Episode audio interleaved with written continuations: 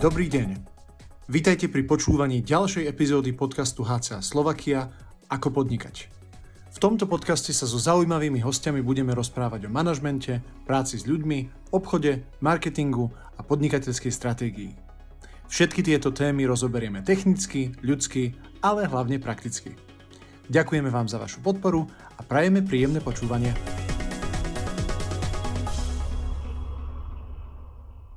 Dámy a páni, príjemný dobrý deň. Dovolte mi, aby som vás srdečne privítal pri ďalšom diele nášho podcastu. U nás v Košiciach v našom štúdiu pomerne daždivom, ale verím, že v čase, keď toto počúvate, máte príjemné a dobré počasie.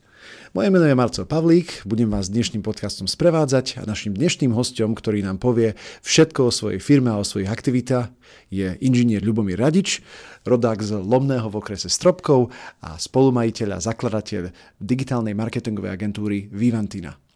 Jeho spoločnosť už na slovenskom trhu pôsobí 7 rok a zaoberá sa komplexným zastrešovaním služieb v oblasti digitálneho a onlineového marketingu. Pod to spadá nastavenie a optimalizácia pay-per-clickových reklám, bannerových reklám, správa sociálnych sietí ako Facebook, Instagram, TikTok a ostatné sociálne siete, no a takisto aj tvorba webov a špecializácia a optimalizácia e-shopov, aby lepšie a dobre zarábali. Ľubo, vítaj u nás. Ahoj Marcel, ďakujem. Na úvod každého takéhoto nášho podcastu začneme úplne tradične. Chcem sa ťa spýtať, aká bola tvoja cesta k vlastnému podnikaniu? Ako sa človek, ktorý pochádza od Stropkova, prepracuje k onlineovému marketingu na takejto vysokej úrovni? A, tak ďakujem za predstavenie podstate, čo sa týka podnikania, ja som si uvedomil asi na vysokej škole, že, že chcem podnikať, že to je vlastne pre mňa a aj sa mi to podarilo. Začal som s kamarátom v štvrtom ročníku a bolo to také skôr papierové podnikanie. Teda mali sme nejakú SRčku, ale ešte sme poriadne nevedeli, čo budeme robiť, ako budeme robiť a tak.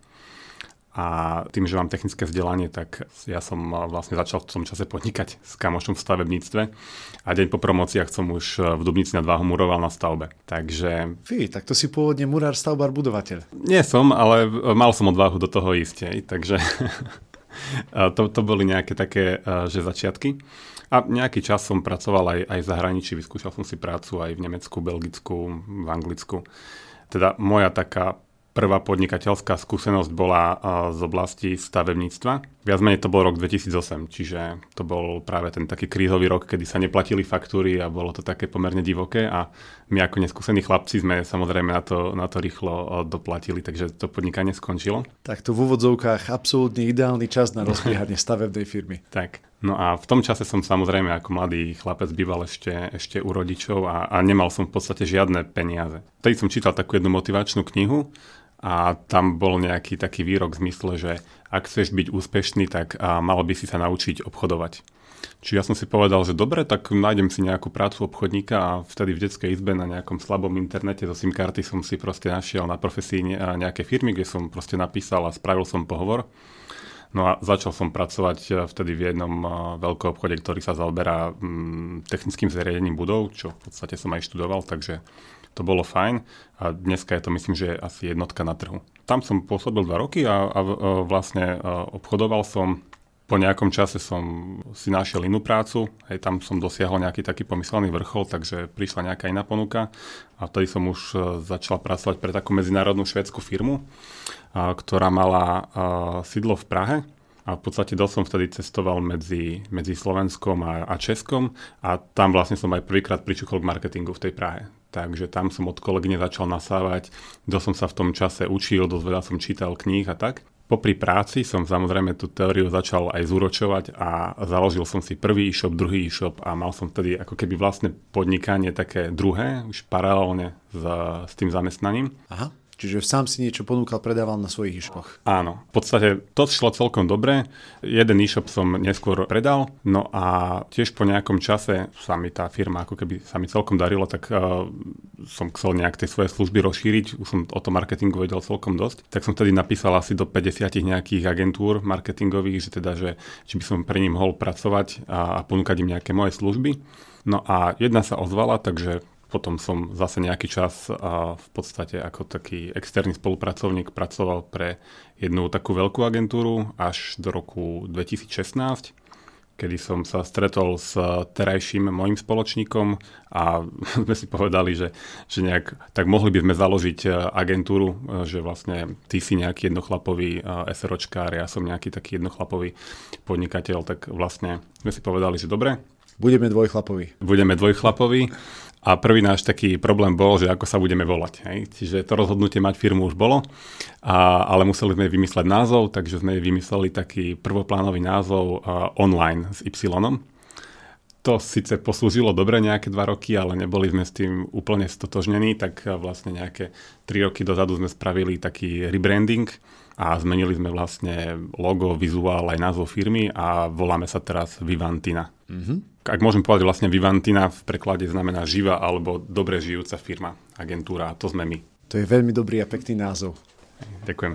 Čo všetko Vivantina robí dnes? Alebo akým spôsobom pomáhate, slúžite svojim klientom v súčasnosti? Čo my robíme? Tak e, ja verím, že agentúr je na trhu plno. My sme však profici na Google reklamy, SEO, to je vlastne služba, vysvetlím, ktorá pomáha stránkam dostať sa vyššie vo výsledkoch vyhľadávania. A správu sociálnych vecí robíme úžasné nadčasové weby a nič z toho by sa nedalo bez auditovať stratégií, takže to dokážeme zaistiť komplexne. Komplexne preto, že Vivantina dneska to už nesom len ja. My sme dnes už 10 členy tým a ja osobne pracujem v tejto oblasti už cez 10 rokov a naozaj vieme, ako tú danú firmu posunúť ďalej. Keď si spomínal o tom, že robíte aj audity a že nastavujete tie stratégie, ty ako človek si sa ako obchodník a ako podnikateľ a ako poskytovateľ svojich služieb stretol asi už s desiatkami, ak nie stovkami slovenských firiem. Čo ty považuješ za tie najčastejšie problémy alebo situácie, ktorým slovenskí podnikatelia na tom online trhu čelia? Lebo predsa len tak sa hovorí, že pred koronou e-shop nemal skoro nikto. Boli teda tie veľké ako Alza, Mol a Heureka a po tej korone vznikajú ako huby po daždi. No nie každý to vie robiť, lebo predsa len v našich končinách je to ešte stále taká tá nová vec. Áno, to je, to je veľmi dobrá otázka. Myslím si, že určite je tam viacero vecí, ale asi taká možno, ktorá vyčneva najviac, je taká všeobecná možno, že neznalosť. Práve preto, že marketing bol stále uh, široká problematika a dnes, keď pribudli nové možnosti, ako osloviť ľudí cez internet, napríklad videa, ale napríklad aj tento podcast, ktorý dnes točíme, stáva sa pre majiteľov alebo manažerov vo firmách kritické porozumieť dnešným trendom, ktoré sa pomerne často menia možno aj zmenenému správaniu sa ľudí, e, generačným výmenám a, a podobne. Čiže to je tak možno vo všeobecnosti. Potom tie problémy podľa mňa sa delia na, a, asi medzi firmy, teda, ktoré už fungujú nejak dlhodobejšie, alebo ktoré vhupsli do toho, do toho sveta marketingu práve napríklad počas predošlého obdobia. A firma, ktorá nemá skúsenosť a naskakuje do rozbehnutého vlaku, častokrát riešia možno práve ako keby budget alebo rozloženie tých aktivít. Nevedia, nemajú častokrát nejaký prieskum ani, ani úvodný a veľakrát je to také divoké. A ono je to aj vidieť, hej, že množstvo firiem akože tie e-shopy síce rozbehlo, ale Otázka je, koľko z nich vydržalo. Mm-hmm. Hej, mnohí už nepokračujú ďalej a to je práve preto, že nemali možno, že úplne tú takú znalosť, e, čo od toho čakať, alebo že aj čo všetko si to vyžaduje. To je asi taká jedna vec. Potom sú firmy, ktoré, ktoré sú ako keby zabehnuté a tie e-shopy už majú dlho, alebo v podstate online marketing nie je len o e-shopoch, ale, ale je to aj o širokej palete rôznych iných firiem tie zabehnuté firmy už vedia, ako majú stanoviť budget a ako ho rozvrhnúť, uh, už vedia, čo od toho môžu čakať a neprekvapí ich možno, že ja neviem, cena za inzerciu alebo, alebo nejaká konkurencia. Ale uh, tieto firmy potom už väčšinou idú ako keby marketingovo možno, že hlbšie. Hej, čiže uh, venujú sa prieskumom, to je vlastne vec, ktorú aj, aj tu na VHCA riešite. Venujú sa viac takej ako keby identite tej značky, brandingu, PR, hej, teda vzťahom s verejnosťou a snažia sa možno, že byť viac rozpoznateľný, alebo snažia sa o to, aby keď si ten zákazník vyberá od nejakej firmy niečo a majú, dajme tomu, rovnaký produkt, čiže tá cena je zhruba rovnaká, tak viac menej ten zákazník si často vyberá podľa nejakého pocitu. To je, to je taká potom vyššia liga toho marketingu, že možno, že snaží sa zamerať na vykreslenie toho obrazu pre toho potenciálneho zákazníka, aby, aby moja firma v očiach toho zákazníka vyzerala ako, ako presne tá, ktorá si zaslúži jeho peniaze. Najlepšie zo všetkých potenciálnych hey. možností. Hey. Najkrajšia rybička v tom mori. Tak. Ako si spomínal, tak vieme teda tie firmy rozdieť do tých dvoch skupín. Jedni sú tí, ktorí už uh, do toho internetu vhupli pred nejakým tým časom a iní sú tí, ktorí momentálne začínajú alebo začali v tých uh, poslednom období dvoch, troch rokov. Ak začneme od tých druhých, od tých štartérov, tak ty ako odborník, ktorý v tomto smere ľuďom radíš, čím by si odporúčal začať? Ak máme firmu, ktorá doteraz mala, čo ja viem, iba kamennú predajňu alebo predávala mm-hmm. svoje služby iba cez priamy predaj, cez živých ľudí alebo cez telepredaj, čo už je asi bližšie k tomu, ale predsa len nie je to ešte e-shop, nie je to ešte onlineové. Čo by som mal ako taký majiteľ spraviť prvé? Určite by som odporúčal zadefinovať si, čo vlastne chceš. Určiť si nejaké ciele, ideálne aspoň v nejakom takom ročnom horizonte. Aby to nebolo úplne také, že, že tak spravíme teraz nejaký projekt a, a o tri mesiace uvidíme, že čo. Ale skúsiť si to rozplánovať a odhadnúť, že aj čo je na to treba po finančnej stránke napríklad, aké investície si to vyžadujú do, do reklamy, ale aj vlastne čo to obnáša na strane ako keby toho riadenia tej firmy. Či budem potrebovať nových zamestnancov, čo sa stane, keď sa zvýši počet objednávok, či to budeme stíhať baliť, čo sa stane, hej, ako keď, ja neviem, vstupnú nejaké náklady na energie a my budeme, neviem, musieť kúpiť nový stroj nejaký a tak ďalej. Čiže a takýto obraz podľa mňa by, by tie firmy mali mať. A keď im z toho vyjde, že teda, že je to, je to pre nich vhodné a že idú do toho, tak potom by som určite odporúčal urobiť si aspoň nejaký základný prieskum, Nemusí to byť akože zložitý prieskum trhu, ale dajú sa urobiť aj pomerne jednoduché, rýchle prieskumy vo vyhľadávaní, kedy sa dá zistiť, či je daná služba alebo produkt hľadaná, ako často hm, a z toho sa dajú vlastne odhadnúť aj nejaké náklady na, na inzerciu alebo na predaj toho produktu. Aj takisto niekedy firmy prídu s tým, že, že majú nejaký veľmi zaujímavý produkt a myslia si, že to konkurenčné prostredie je ako keby slabé alebo že, že proste idú, idú s niečím novým na trh a častokrát pri tej analýze, ak to nepreskočia, môžu zistiť, že zrazu to predáva nejakých 10 firiem, o ktorých Aha. ani nevedeli, že, že jestvujú. Hej. Toto by som navrhol ako taký druhý krok a častokrát je to aj takým zrkadlom. Stalo sa mi, že jedna spoločnosť povedala raz, že idú e, vyrábať a predávať nejaké e, sklá pod kozuby také ako keby z nejaké žiaru zdorného skla, nerozbitné a tak, že to mhm. bude akože mega biznis. Robili sme takúto analýzku a prišli sme na to, že asi 100 ľudí mesačne hľadá na celom Slovensku tieto sklá. To nie je asi až tak veľa, keď si vezmeš do úvahy, že z tých 100 hľadaní a reálny záujem kúpiť má možno, že len pár ľudí. Hej, takže neviem, tá firma by investovala nejaké peniaze do stroja, do nejakej technológie, do ladenia tej technológie a možno by predala pár kusov tak predpokladám, že jedno sklo nebude také drahé, aby to celé zaplatilo. Ja sa ešte trošku vrátim v, takej, v rámci tej podotázky. Ty si spomínal, že v rámci prvých krokov robíte tú analýzu ohľadom toho, ako alebo koľko je nejaká daná služba hľadaná. Aký je tvoj názor na to, keby som mal firmu, ktorej zákazníci bežne kupujú v offlineovom prostredí a nie v onlineovom. Ja sa pýtam napríklad za to, že ja som si všimol, že veľké obchody napríklad s potravinami, ako asi Tesco je najznámejšie tu na Slovensku, dlhé roky sme boli zvyknutí kupovať potraviny len osobne.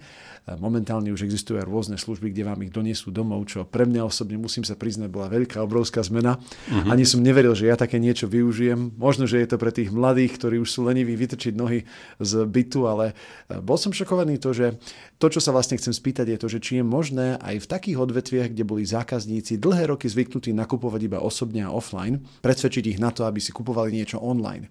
A či je vôbec dobré sa o niečo také snažiť? Uh, určite sa to dá. Tie potraviny sú dobrý príklad neviem, či tu môžem tak menovať, ale sú potraviny, ktoré aj to Tesco, aj napríklad možno, že Klas, hej, má, má svoju donášku, kde si človek vlastne vykliká a, a privezú mu to. Takže je to nejaký trend, ktorý určite bude pokračovať a už či tu bola pandémia alebo, alebo nebola, hej, možno, že tomu to viac pomohlo, ale v podstate ten trend pretrváva a tí ľudia si na to zvykli. Takisto mám pocit, že to začínajú využívať možno, že nejaké reštaurácie a podobne, hej, že im to tam, že si to tam niekto vykliká, im to donesie, takže určite sa to dá.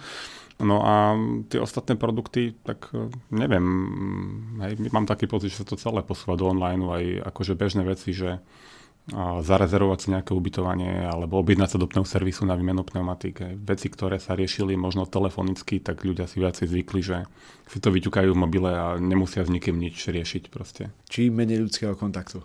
Je to troška smutné na jednej strane, ale, ale e, v tomto smere to asi tak bude. No ja na to ešte naviažem takou dobrou ďalšou bonusovou otázkou.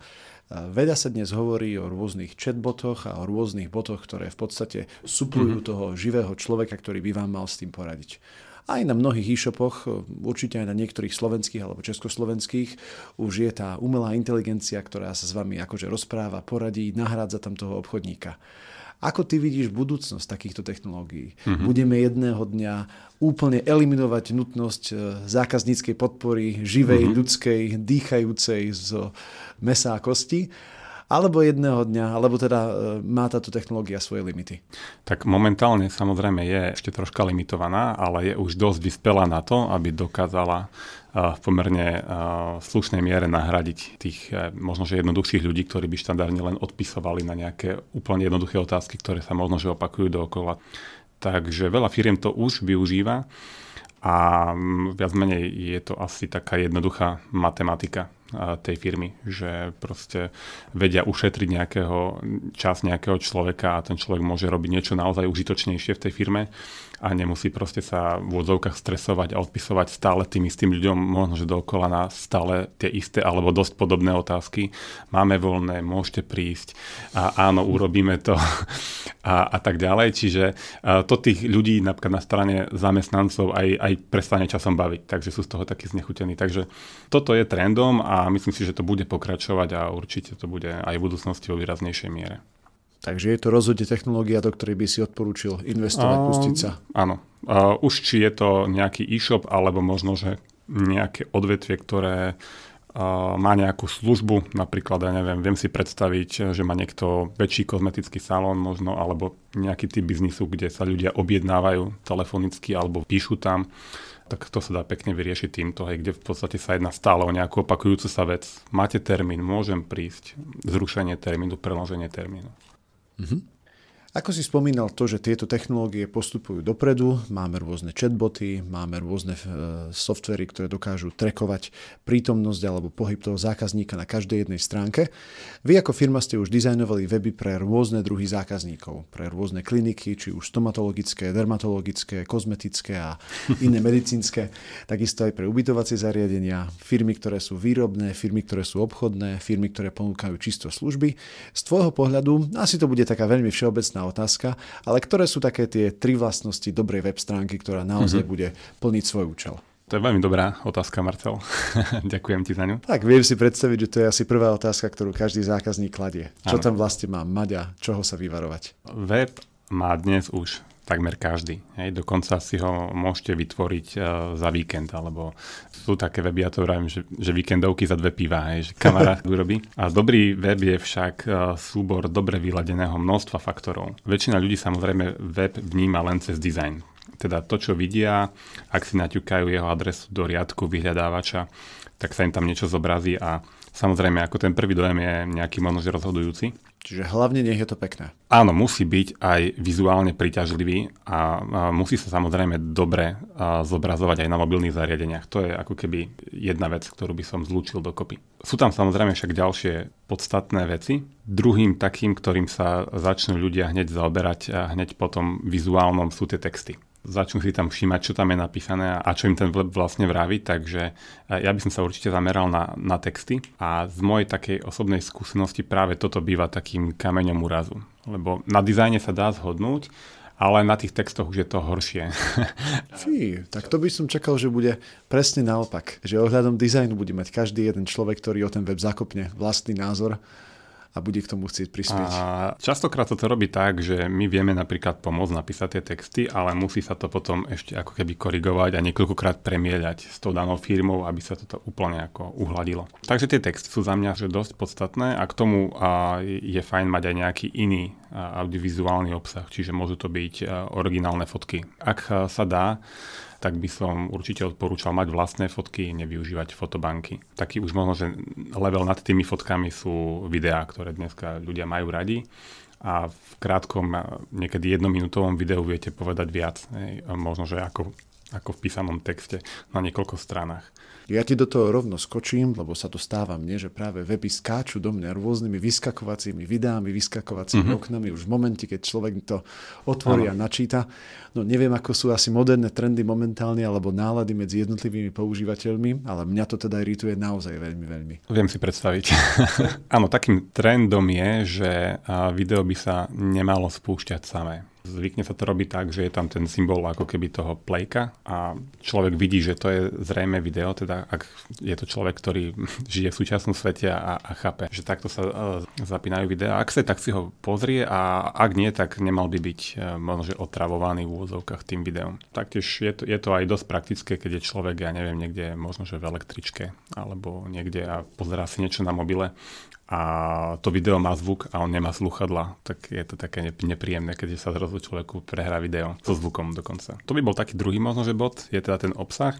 A potom samozrejme akože technický základ, čiže nikomu sa nechce čakať, kým sa web načíta 30 sekúnd napríklad na mobile. Takže ten web by mal byť rýchly tam samozrejme má na to dosah technológia tej stránky, veľkosti obrázkov, práve aj tie videá, ale napríklad aj server a podobne. Čiže to treba pri stavbe tej stránky zvážiť spolu s nejakou dobrou navigáciou, čiže sú isté pravidlá, ako by tie prvky na webe mali byť eh, rozložené, všetky informácie by mali byť eh, jasné, dostupné, aby človek nemusel hľadať kontakt niekde v obchodných podmienkach hej, zašitý, alebo keď chce nájsť niekto fakturačné údaje firmy, tak častokrát weby majú takú vec, že ak si niekto klikne na kontakt, tak sa mu otvorí len webový formulár a môže napísať, čo je teda akože milé, využíva sa to, ale ja napríklad chcem fakturačné údaje tej firmy.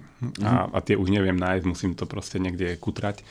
Aj, aj to sú také detaily, na, na ktoré si treba dať, dať možno, že pozor. Ešte návrh je analytika. To, je vec, na ktorú sa viac menej úplne zabúda. A teda pokiaľ tá firma nemá nejaký zabehnutý marketing, Analytika by sa mala vyhodnocovať priebežne, jednak, že ako sa tá návštevnosť správa, koľko je tam, je, či napríklad sa plňa nejaké ciele. Ale zároveň sa dajú aj testovať veci na webe. Čiže pomocou rôznych nástrojov na to určených sa dá zistiť, že či tí ľudia plnia nejaký cieľ, teda ja neviem, či klikajú na nejaké telefónne číslo a volajú, či odosielajú tie web formy, či dokončujú nákupy keď je to e-shop. Tam testovanie a prieskum je v podstate jedna z takých úplných základov, že troška sa je dobre niekedy od toho odosobniť a neriešiť, že modrá farba alebo zelená farba, alebo že tam som čítal, keď, že keď to tlačidlo bude zelené, tak to zvyší predaje. To, to, to, to nie je pravda. Hej podstate je to len pravda do takej miery, ako to potvrdí nejaký test alebo analytika. Aha, ne? Čiže... To som sa ťa aj chcem spýtať na nejaké špeciálne typy a triky ohľadom písma, farieb, rozloženia, ale ako ťa ano. počúvam, tak ten dizajn nie je až taký dôležitý ako tie ostatné veci. Ako vravím, je to súhra faktorov a samozrejme je dôležité aj dizajn, aj, aj písmo, sú aj nejaké pravidlá, ktoré je dobré dodržiavať, nejaké veľkosti písiem napríklad. Neodporúča sa úplne používať nejaké také maľované fonty alebo uh, niečo, čo by bolo nečitateľné napríklad. Ale na čo by som ešte nezabudol, to je vlastne tá najdôležitejšia vec, že, že ani ten najlepší web na svete nebude sám od seba predávať. Čiže ja to, ja to niekedy prirovnávam k tomu, že predstavte si, že máte kaviareň niekde na, na hlavnej ulici a vlastne človek si zaplatí možno, že vyšší nájom za to, že tí ľudia tam prídu do tej kaviarne, lebo idú po tej hlavnej a si pozrú, a tu je nejaká pekná nová kaviareň, tak prídem a dám si kávu. A častokrát si e, ľudia myslia, že to takto funguje na internete. Lenže to tak nie je. Hej. Tí ľudia nejdú okolo, okolo vášho nového pekného webu a si povedia, že, á, že tu je nejaký pekný web, idem si tam niečo pozrieť, čo tam majú ale tých ľudí na ten web musíte dostať a dostanete ich tam práve pomocou rôznych marketingových aktivít. Čiže na to netreba zabúdať, že tá návštevnosť na webe sa kupuje. Tak ako sa kupuje možno, že návštevnosť kaviárne v obchodnom centre vyšším nájmom alebo na tej hlavnej ulici, tak aj tá návštevnosť webu sa, sa kupuje pomocou nejakých marketingových kanálov, napríklad na sociálnych sieťach, v tom prírodzenom vyhľadávaní a tak ďalej. Mm-hmm. Tak e, to už sa pomaličky ponárame do tej oblasti tej optimalizácie toho SEA. Z toho, čo ja som sa o tom dozvedel a čo mi ľudia hovoria, tak je to jedno veľké, čarovné, magické a mysteriózne umenie, mm-hmm. ktoré hovorí o tom, ako majú byť jednotlivé prvky a texty a elementy tej mm-hmm. stránky zobrazené a zladené tak, aby e, Google byl ochotný indexovať a zaradiť ich na tie prvé stránky vyhľadávania. No, pravdepodobne nemáme ani priestor na to, aby si nám celý ten algoritmus vysvetlil, ale ak by si mal dať nejakých tých pár typov a trikov ohľadom toho, aby naša stránka nebola zakopaná úplne na 15. Uh-huh. Mhm. stránke vyhľadávačov, je niečo, čo by ľudia mohli urobiť? Určite áno. SEO znamená Search Engine Optimization, čiže je to vlastne vec, kedy sa vy snažíte presvedčiť ten search engine, čiže vlastne ten vyhľadávací motor Google, ako keby ten algoritmus, že má vašu stránku posunúť vyššie ako niekoho iného. A teraz, ako to ten Google uh, robí? A robí to v podstate jednoducho. On si prechádza nejaké stránky a snaží sa o to, aby tá vaša stránka zodpovedala čo najlepšie tomu vyhľadávaniu daného človeka. Čiže ak ja si, dajme tomu, chcem kúpiť nové zimné pneumatiky a hľadám zimné pneumatiky v plus nejaké rozmery a nejaké číslo, tak ten Google chápe, eh, čo ja chcem a snaží sa mi zoradiť tie stránky tak, aby boli relevantné. Hej. Ak, ak nájdem napríklad relevantný e-shop, tak to je pre mňa dobrý výsledok, som spokojný, môžem si to tam kúpiť. Ak napríklad eh, by som našiel blog nejakého chlapca z Popradu, ktorý je na strednej škole a proste študuje za automechanika a baví ho písať o pneumatikách, tak eh, ja by som možno že našiel nejaké zaujímavé informácie, ale uspokojený ako zákazník by som nebol z toho vyhľadávania, alebo by som si nevedel kúpiť tú pneumatiku, alebo nevedel by som ísť do nejakého servisu. To, to isté platí o, o nejakom vyhľadávaní lokálnom, že ak hľadám proste, ja neviem, hotel v Košiciach a zobrazili by sa mi reklamy nejakých hotelov v Budapešti, to je síce milé, ale ja tam nechcem ísť, ja chcem hotel v Košiciach. Hej? Takže vlastne celý ten model je postavený na správnych výsledkoch pre daného človeka. Čo sa týka toho webu, je tam samozrejme množstvo faktorov a jeden z nich je napríklad, na ktorý ľudia majú dosah, je práve tá relevantnosť, ten obsah. Čiže ak napríklad e, predávam nejaký produkt, tak mal by som o tom produkte mať dostatok informácií na tom webe tak, napísaných, alebo napríklad aj, aj v podobe videí napríklad nejak popísaných. A aby si ten Google myslel, že práve táto moja stránka dokáže vyriešiť ten daný problém tomu človeku, ktorý to hľadá. Mm-hmm. Tak veľmi krátko. Rozumiem. Teda takto, nie celkom, ale chápem princípu, ako sa vraví. Čiže de facto účelom Google je naozaj tomu zákazníkovi na základe tých pár informácií, ktoré do toho vyhľadávača dá, ponúknuť niečo, čo najbližšie by asi pasovalo k tomu, mm-hmm. čo si asi on ten Google vyhodnotí, že zákazník hľadá. Áno, pre tú optimalizáciu je, je tam samozrejme množstvo faktorov, ale uh, sú také ako keby tri základné piliere, o ktorých uh, môžem v krátkosti niečo povedať. Prvý je ako keby ten samotný web, čiže mal by byť ten web funkčný, rýchly, prístupný tým ľuďom. A ak e, naozaj ten web je pomalý a čakáte pol minúty na to, kým sa načíta, tak to vie aj ten Google. A samozrejme nebude ten web tlačiť niekde hore, aby tí ľudia čakali. Hej? Oh. A mal by byť uh, vyladený po tej užívateľskej stránke.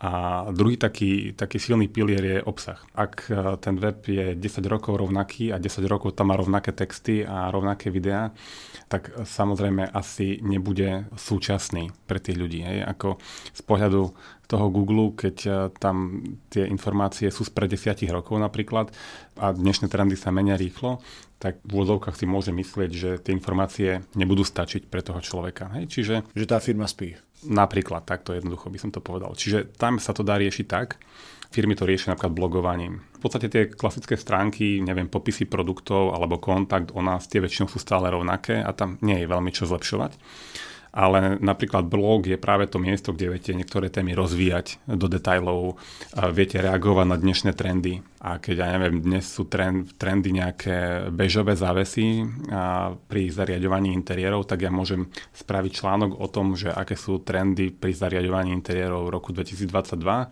a môžem práve tam spomenúť tieto závesy ktoré ja zhodou okolností mám ponúka na e-shope. A keď niekto bude hľadať tieto trendy alebo bude hľadať práve takéto závesy, tak ten môj blog sa môže objaviť vyššie v tých výsledkoch vyhľadávania a ten človek tam príde a môže to kúpiť. Hej? Čiže takto sa to dá riešiť. Tá vyššia nadstavba sú samozrejme zase obsahy v podobe napríklad videí. A tretí taký pilier je vlastne analytika a vyhodnocovanie toho celého. Lebo nedá sa robiť len obsah bez toho, aby bol nejakým spôsobom sledovaný, či plní to, čo od neho chceme nedá sa robiť obsah bez toho, aby sme mali nejaký rozbor tých, ja to nazvem, že kľúčové slova, to sú tie špecifické frázy, ktoré ľudia môžu hľadať. Napríklad, ja neviem, ak niekto hľadá bežové závesy, tak to môžu byť bežové závesy, závesy, závesy na stenu, farebné závesy.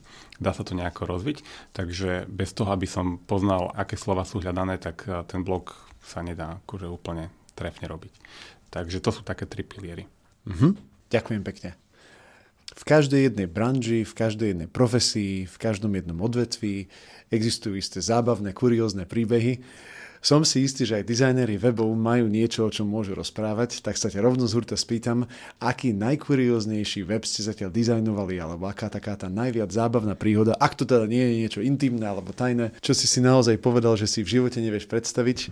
Napríklad ja nedávno som sa rozprával s jedným pánom, ktorý mi hovoril, že robili kampaň na špeciálnu vegánsku zmrzlinu, kde museli presvedčiť, že zmrzlina, ktorá nemá v sebe mlieko, je kvalitnejšia ako všetky možné ostatné, tak mi hovorí, že takúto nejakú kampaň si ešte nepredstavil. Mali ste niekedy niečo také podobné aj vy?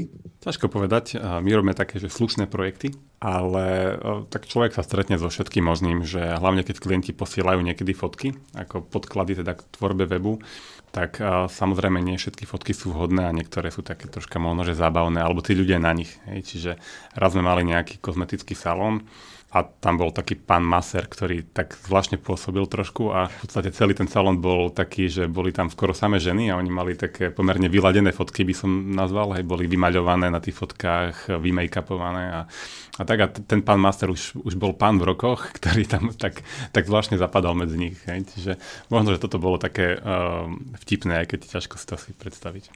Ja tú predstavu mám, áno, a viem si to asi predstaviť celku živo. aj ako návštevník toho webu. No, keď sa predsunieme k takej tej osobnejšej rovine, okrem toho, že si podnikateľ a že vedieš svoju firmu, si aj otcom, máš manželku, máš tri mladé deti, ak sa môžete spýtať takú otázku osobnú, ktoré sú také tvoje hlavné životné osobné zásady? Ohľadom toho, ako zladiť aj firmu, rodinu, uh-huh. život svoj vlastný, aby sa z toho človek nejakým spôsobom nesplašil. Asi taká úplne kľúčová zásada pre mňa je vlastne byť dobrým človekom alebo snažiť sa byť dobrým človekom neustále a pomáhať tým ľuďom už či v svojom okolí, či to dáme tomu ľudia z rodiny, alebo vlastne kohokoľvek, s kým sa stretnem.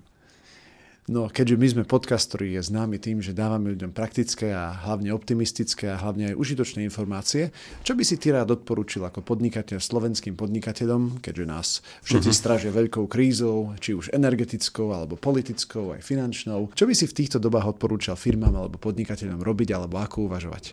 Určite nebáť sa, ísť si za svojim cieľom, robiť každý deň, možno, že um, pomaličky tie kroky, hej, neustále sa snažiť zlepšovať a ak sa naskytne nejaká príležitosť, tak sa ju nebať využiť. Čiže aj zariskovať. A, áno, aj zariskovať, dá sa tak povedať. Aj v týchto časoch. Aj v týchto časoch, jasné. Treba ísť do toho. Tak sa ťa na záver spýtam takú otázku, aké ciele máš ty s Vivantinou na najbližšie roky? Kam by ste sa radi dostali? Čo by ste ešte radi dosiahli? My máme také ciele, že každý rok eh, rastieme a, a moja taká prvá meta je dostať sa cez nejaký milión eur v obrate a potom samozrejme ísť ďalej. Radi by sme podrástli aj personálne, čo sa týka, čo sa týka ľudí. Plánujeme nejakú novú budovu. Potom otvoriť si možno nejakú pobočku v nejakom blízkom zahraničí. My máme dosť veľa klientov aj v Česku, takže to Česko je pre nás také, také prirodzené, blízke a možno skúsiť nejakú Prahu. Tak, Slovákov je tam dosť. Áno. S Čechmi si rozumieme, tak ten naozaj držím palce. Ďakujem. Ďakujem ti veľmi pekne za tvoj čas aj za rozhovor. Ďakujem aj vám, naši poslucháči, za vašu pozornosť. Verím, že dnešný podcast pre vás bol prospešný a tešíme sa ďalej na vás pri ďalšej našej epizóde. Ďakujem vám krásne, prajem vám všetko dobrého, majte sa dobre. Ak chcete získať viac inšpiratívnych informácií z oblasti podnikania a riadenia firmy, prečítajte si blogové príspevky na www.skolamanagementu.sk alebo si zakúpte knihu z našej dielne Ako fungujú úspešné firmy.